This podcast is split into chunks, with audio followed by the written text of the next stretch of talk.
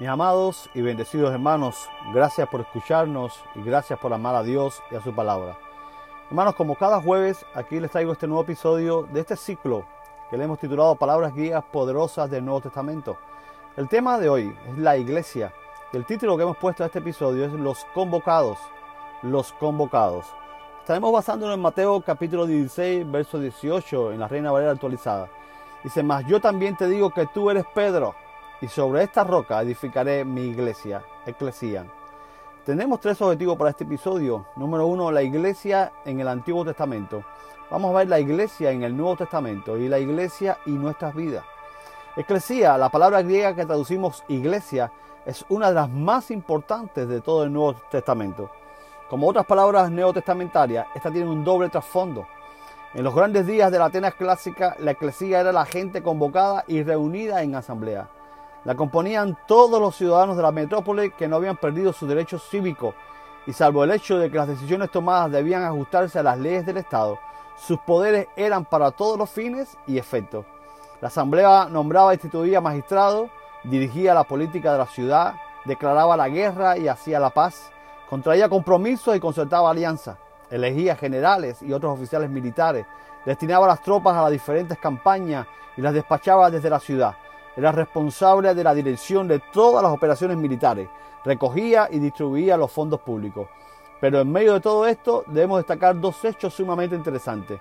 Primero, todas sus reuniones comenzaban con oración y sacrificio. Y segundo, era una verdadera democracia.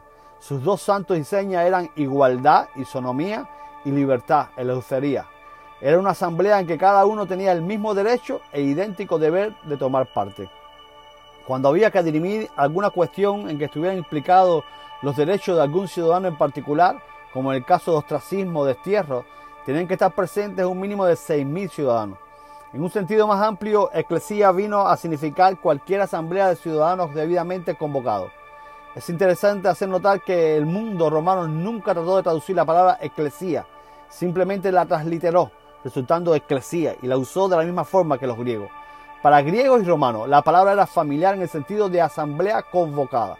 Así pues, cuando miramos todo esto frente al mencionado trasfondo, la iglesia era, como Diezman apunta, la asamblea de Dios, la revista de Dios, y Dios es el convocador. Veamos entonces nuestro primer objetivo, la iglesia en el Antiguo Testamento. El trasfondo hebreo de eclesía, en la Septuaginta, que es la traducción del Antiguo Testamento del griego, eclesía se traduce en la palabra hebrea kahal, que viene de una raíz que también significa convocar. Normalmente es usada para significar la asamblea o congregación del pueblo de Israel. En Deuteronomio 18:16 dice, conforme a todo lo que pediste a Jehová tu Dios en Ored el día de la asamblea. Y ahí está en el griego eclesía. Es muy común en la Septuaginta donde aparece unas 70 veces. En el sentido hebreo, por tanto, significa el pueblo de Dios, convocado por Dios, a fin de que escuche a y actúes para Dios. Por eso, en cierto sentido, la palabra congregación, como traducción de eclesía, pierde algo de su, significado esencial. Una congregación es cierto número de personas que han venido juntas. Una cajal o eclesía es cierto número de personas que han sido convocadas. Las dos palabras originales, hebrea y griega, ponen todo el énfasis en la acción de Dios, es decir, en la convocación de Dios. Hort indica que originalmente la palabra no significa un conjunto de personas que han sido entresacadas del mundo, como tan a menudo se afirma. Eclesía no tiene en sí tal sentido exclusivo. Significa que han sido citadas fuera de sus casas para ir a reunirse con Dios. Y esto, tanto en el uso del griego como el hebreo, en sentido inclusivo, nunca exclusivo. El Estado no citaba a unos cuantos privilegiados para que cargaran con sus responsabilidades, sino a cada hombre, Dios tampoco cita a unos pocos elegidos para que vayan a escuchar su palabra y a actuar de acuerdo a ella, sino a todo hombre. Así en esencia la iglesia, la eclesía, es un conjunto de personas congregadas no tanto porque hayan escogido venir juntas como porque Dios las ha llamado a su presencia, no tanto para comunicarse mutuamente pensamientos y opiniones personales como para escuchar la voz de Dios. Veamos entonces nuestro segundo objetivo, la iglesia en el Nuevo Testamento. En el Nuevo Testamento la iglesia se nos describe de la siguiente forma. Algunas veces, no muy a menudo, es descrita en términos humanos. Por ejemplo, Pablo en 1 Tesalonicenses 1.1 dice Pablo, Silas y Timoteo a la iglesia, eclesía de los tesalonicenses. La iglesia está compuesta de hombres, hermano, por lo que en un sentido pertenece a los hombres. Los hombres son los ladrillos con los que se edifica la iglesia. Ahora, mucho más frecuentemente, la iglesia es descrita en términos divinos. La, descripción más común es la iglesia de Dios. Primera Corintios 1.2, mismo Pablo dice a la iglesia, eclesía de Dios que está en Corinto. La iglesia pertenece a Dios y la iglesia viene de Dios. Algunas veces la iglesia es descrita como iglesia de Cristo también. En este sentido, Cristo es cabeza de la iglesia, Efesios 5:23, porque el esposo es cabeza de la esposa, así como Cristo es cabeza de la iglesia, eclesía, y él mismo es salvador de su cuerpo. Por consecuencia, la iglesia debe vivir y moverse de acuerdo con el pensamiento y la voluntad de Cristo. La iglesia es el cuerpo de Cristo. El Colosenses 1.24 dice, ahora me gozo en lo que padezco por vosotros y completo en mi propia carne lo que falta de las tribulaciones de Cristo a favor de su cuerpo, que es la iglesia, eclesía.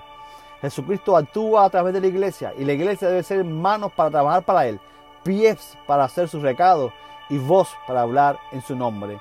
En el Nuevo Testamento, Eclesía presenta tres aspectos diferentes de su único significado. Significa la iglesia universal, Eclesía significa eso, la iglesia universal. Está en 1 Corintios 12, 28, dice, aún nos puso Dios en la iglesia. Y aquí este pasaje se refiere a esta iglesia universal. En este pasaje Pablo se refiere a esta iglesia universal. No habla de una iglesia local como en otro. Significa una iglesia local en particular también. Romanos 16, 1 dice, os recomiendo a nuestra hermana Febe, diaconisa de la iglesia, eclesía, que está en Sencrea Creo que está muy claro que aquí Pablo hace referencia a una iglesia local, la situada en Sencrea. En este aspecto parece que el pensamiento de Pablo evolucionó. En sus primeras cartas se, traduce, se trasluce el pensamiento del apóstol con relación más bien a congregaciones individuales o locales. Así, por ejemplo, habla de la iglesia tesalonicense, como hemos hablado anteriormente. Pero más tarde habla de la iglesia de Dios que está en Corinto, en 1 Corintios 1.2. Pablo llegó a pensar en términos de la iglesia universal, de la cual las congregaciones individuales formaban parte. Y veremos entonces nuestro tercer, eh, nuestro tercer objetivo, la iglesia y nuestras vidas. La concepción paulina de iglesia es que un hombre puede ser miembro de cualquier congregación local dentro de una cierta comunión dada, pero si su pensamiento queda ahí, está muy lejos de la verdadera concepción de la iglesia. La iglesia es el todo universal del cual cada congregación local es una parte. Y lo más importante no es ser miembro de tal y tal congregación o de tal y tal comunión, sino ser miembro de la iglesia de Dios. Poniendo un ejemplo paralelo de fondo militar, diríamos que un soldado podría sentirse orgulloso de pertenecer al regimiento granadero San Martín. Pero si ese regimiento formara parte del tercer ejército, le haría sentirse todavía más orgulloso. Pero que ese ejército formara parte del de su país natal, sería la mayor satisfacción de todas. Es bueno sentirse orgulloso de una congregación, es bueno recordar la tradición de una denominación, pero lo mejor de todo es tener conciencia de ser miembro de la iglesia de Dios. Y para concluir, mi amado, debemos tomar buena nota de una última cosa. En tiempos del Nuevo Testamento, la iglesia no tenía edificio. Jamás, escuche bien, jamás en todo el Nuevo Testamento se usa la palabra iglesia para describir un edificio. Siempre describe un conjunto de hombres y mujeres que han entregado su corazón a Dios. Los cristianos se reunían en cualquier casa que tuviera una habitación lo bastante grande para albergarlo. Estas asambleas eran llamadas iglesias de casa 1 Corintios 16, 19 dice, os saludan las iglesias de Asia, Aquilas y Priscila, con la iglesia que está en su casa. Os saludan mucho en el Señor. Cada hogar debe ser en el sentido real una iglesia, porque Jesús es el Señor de la mesa de la comida de un hogar y de la mesa de la comunión en la iglesia. Y siempre será cierto que oran mucho mejor juntos los que primero oran solos. Oran mucho mejor juntos los que primero oran solos. Sir William Racing vio en la configuración del Imperio Romano un antecedente de lo que bien pudo haber afectado el pensamiento de Pablo. Cualquier grupo de ciudadanos romanos reunidos en cualquier parte del mundo constituía un conventus civium romanorum, una asamblea de ciudadanos romanos. Doquiera estuvieran reunidos, eran parte de la gran comprensión de Roma. No tenían sentido al margen de Roma, eran parte de la gran unidad y cualquier ciudadano romano que llegara a esa ciudad era automáticamente un miembro más del grupo. El grupo podía estar separado de Roma por la distancia, pero en espíritu era parte de ella. Si no hubiera mediado el amor de Dios, no hubiera habido iglesia. Si Dios no hubiera sido comunicativo, no hubiera habido mensaje ni ayuda en y para la iglesia. Un indio describió la iglesia como la que continúa la vida de Cristo. Y leemos nuevamente el texto en el que nos basamos para el inicio de nuestro episodio. Mateo 18, 16. Mas yo también te digo que tú eres Pedro, y sobre esta roca edificaré mi iglesia. Cagó de soy, lego otis su ei Petros. Kai epitate, te petra oikodomeso, Mauten Ecclesian. Nos vemos el próximo jueves en otro episodio y un nuevo tema de este ciclo, palabras griegas poderosas del Nuevo Testamento. Un abrazo de su hermano, amigo y pastor, Tommy Torres.